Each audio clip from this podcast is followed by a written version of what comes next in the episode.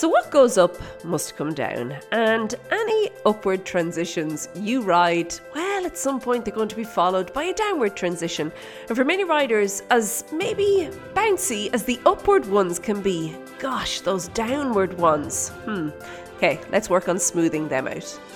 Hi there, my name is Orna Leeson, and welcome to the Daily Strides podcast, the podcast for equestrians all over the world, helping you to have better conversations with your horse. And last week we spoke all about upward transitions, and if you're still feeling a little bit like, huh, I need a little bit of help there. Go back and give it a listen. This week I want to touch on downward transitions. And the reason I have transitions on the brain, but I think all riders do, don't they? But anyway, Inside of Connection, which is my monthly membership for equestrians, we are focusing on transitions this month, making them smooth and light and yeah, like, well, we won't go with fluffy, but good, full of goodness, hey?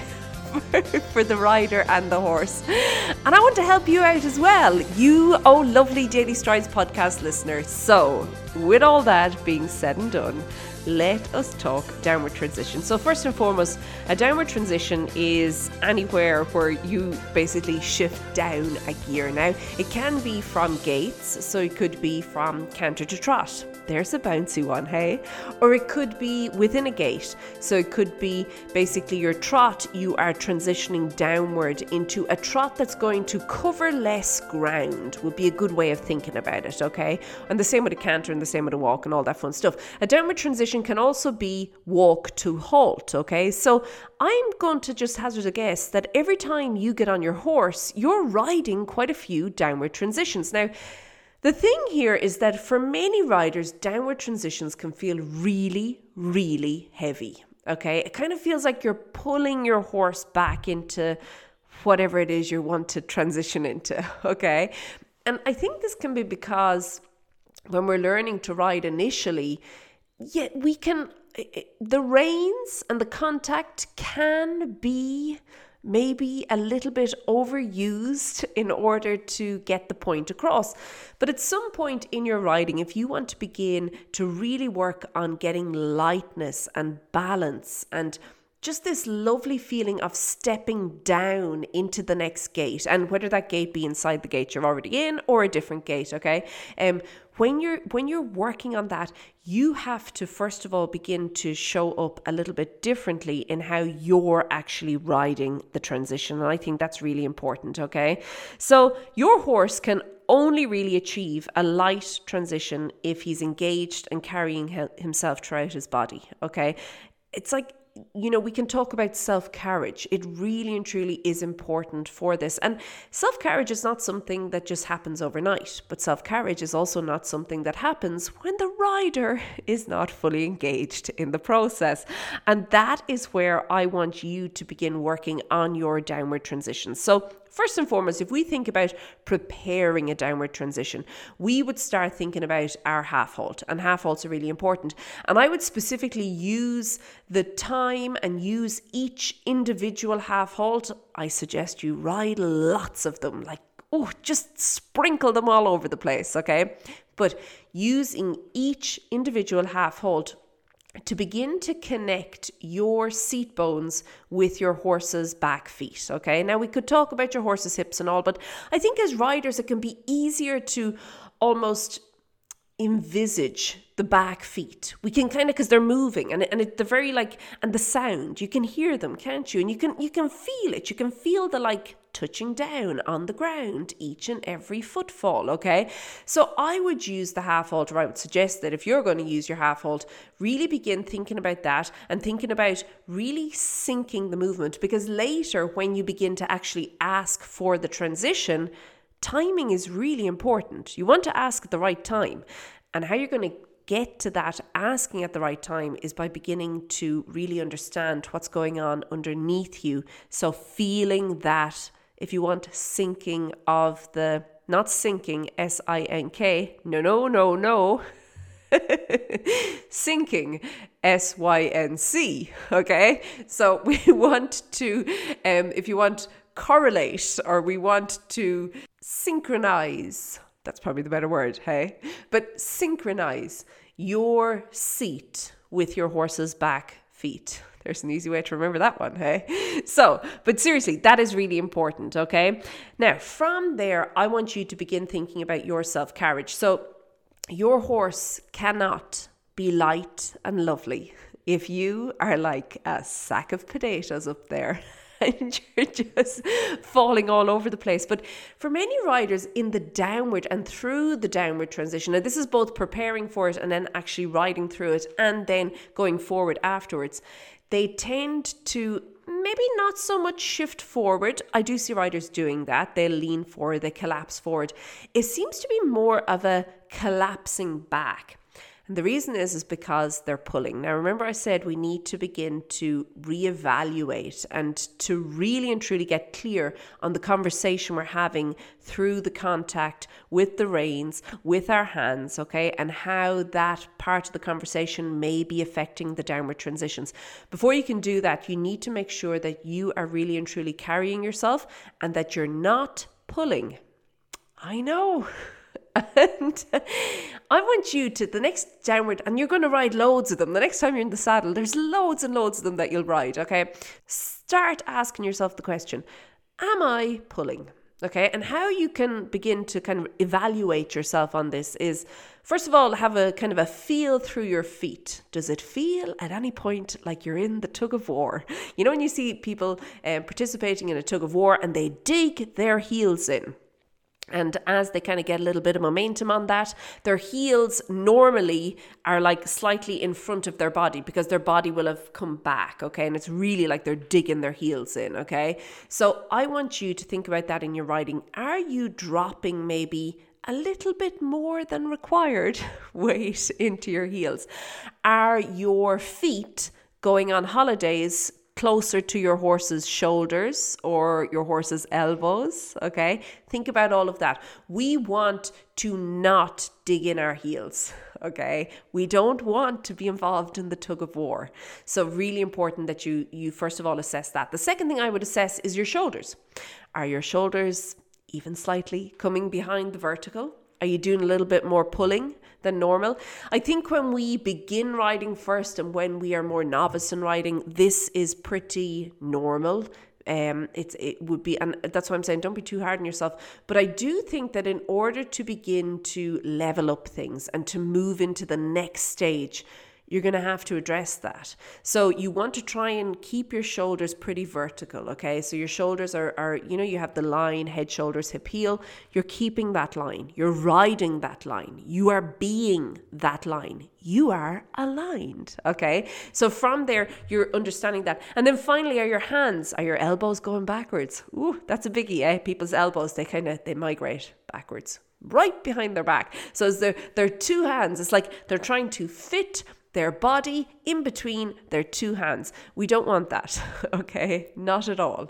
Okay, so once you are sure that yes, I'm carrying myself, I am secure, I am stable, I am engaged. And this, I would say, requires a certain level of both mental concentration, but also physical fitness. You have to be able to carry yourself to maintain your own balance and to maintain your own security or stability through it, through the transition.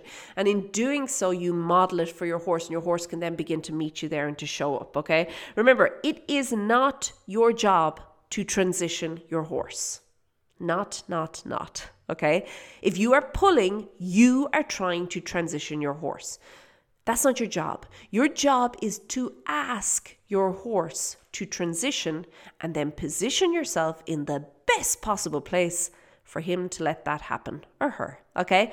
That is really important. If you could take anything away from this, take that piece of advice okay it's really really important it's going to be key to be able to just just catching yourself in those moments where maybe you're trying to force something. okay, we don't want to force. It should all be good for everybody. Okay, so let's talk about this resisting forwards rather than pulling backwards. Okay, and this sounds strange, but when we begin to pull, pulling has a very kind of a backward feeling to it, doesn't it? Think about even in your brain when you're talking about pulling, it's like you're, you're coming, you're bringing something back to you. But I want you to rather resist, but thinking about moving forwards. It is key for you and your horse to continue to think and to move forward through a downward transition. And even if that is into halt, okay you it, moving forwards into the halt and thinking forwards in the halt means that there's energy then inside of the halt to actually step out of it again when we pull backwards into the halt, we lose all the energy. Okay, we stop the forward momentum. So I want you to think about that, thinking about just resisting forwards rather than pulling backwards. And very interesting, when we begin to kind of apply this concept and apply this resisting, okay, rather than pulling in our riding, it can feel like it's not working. And if you're at that point, you're thinking, yeah, but this doesn't work. My horse won't stop. Just, just hold on. You, you have to also understand that your horse has been doing things a certain way because you've wanted him to do it that way. You've been asking that way for quite a while now. And all of a sudden, now, because you have suddenly come up with, hold on, I'm going to try something different. Let's see how this goes. Your horse does not know that. He does not know you've listened to this. He does not know you've had a conversation in your head and that you've begun to think about, hold on, with my aids, how could I do this a little bit differently? He doesn't know any of that, okay? So it's going to take time for him to understand that the conversation has changed, that the way you're speaking to him has changed. And that is going to take really consistent effort on your part in order to make this happen, okay? Um, I really think that when you want to ask something and you're going to ask it a different way, first of all, you have to get clear on it in your head. You then physically have to make sure you can do it. And then from there, your horse needs to understand. This is where I would use my voice aid a lot. Even if you're into dressage, you're just using your voice aid to wean your horse off of the pulling and into the more resisting, quietly using your seat. Okay. Your contact should be there, it should be engaged all the way through. Okay, I'm not saying drop the contact, but what is important is that it should not be going backwards. Okay, we don't want to go into reverse with the contact. Okay, so just think about that as you're writing this. Okay, so the other thing that I want to just touch on here is that if you are kind of beginning to pull with your horse, you will find that over time you will have to apply more and more pressure in order to make that pulling kind of get you the same result. And at the end of the day, do you really want to get involved in a tug of war with something that outweighs you 10 to 1? Probably not, okay? So I would say from that situation that thinking steady, thinking more, this is the contact, this is here. But I would like you to listen to other aids now. We are going to shift the balance of aids slightly from being maybe all about the contact, all about the reins. We're going to shift this across now to start thinking more about the seat, maybe your voice, just just for the weaning process, the weaning off the reins, okay? Um, but doing that, and then in doing so, helping your horse to um, actually to understand what you're doing. Okay, once you've got that, then we need to actually ride the downward transition. Now, there will be a split second where your horse will actually make the transition from whatever it is he's doing to whatever it is you want him to do that's new, okay? And in that split second, it's really important that you allow, okay? You have to allow through the seat. Now, allowing for a lot of people may seem a little bit foreign, and particularly if you've been pulling. Could you see how, if you were leaning backwards, allowing might be difficult? Could you see how, if your uh, your foot had gone on holidays up by your horse's shoulder somewhere, that allowing would be difficult because your seat is now no longer independent. Your whole position is no longer independent. The only reason you felt secure through the downward transition if you were pulling is because your horse was pulling against you. Okay. And in order to allow, we have to be able to maintain our own balance, maintain everything, and then to give. And you can't do that if you're pulling. Okay. So think about that as well. That's often um, a, a really good way of kind of assessing hold on now, what am I doing here? How could I do it differently? Okay. So when he's taking the first step, you need to just release a little bit of the tension. Okay. And in doing so, you will smooth it out and you will then hopefully arrive in the new gait or wherever it is you want to go, your plan, okay? You'll arrive there better. It'll be a better quality and it'll take less effort on your part to actually fix it or to establish it again and to then maintain that um, and that'll help as well okay i have lots of previous episodes on transitions up and down okay we we've talked about transition so much. Um, what I'm going to do, I'm going to bundle them all together into the show notes for this episode. It's over at stridesforsuccess.com forward slash episode 1218 eight. Okay, 1,218. And you can get them all over there, all of the links to all of the other episodes. The other thing I'm going to suggest is that if you want to go deeper, so I spoke a lot about the resisting and the pulling and trying to get out of that and doing something different. That is really what we're focusing on inside of Connection this month and we are opening the doors of connection this month. So if you want to find out more, and if you're listening to this at the time you're, you're listening, the doors might well be opened. If not, there's going to be a wait list. Get on the wait list to make sure that you find out all about it. We have some amazing bonuses for the riders who join us this time round. Um, so if you're interested at all, pop over to stridesforsuccess.com forward slash join. Okay, I'm going to leave it at that. Have a great day. Keep well. I'll chat to you soon. Be good. Bye.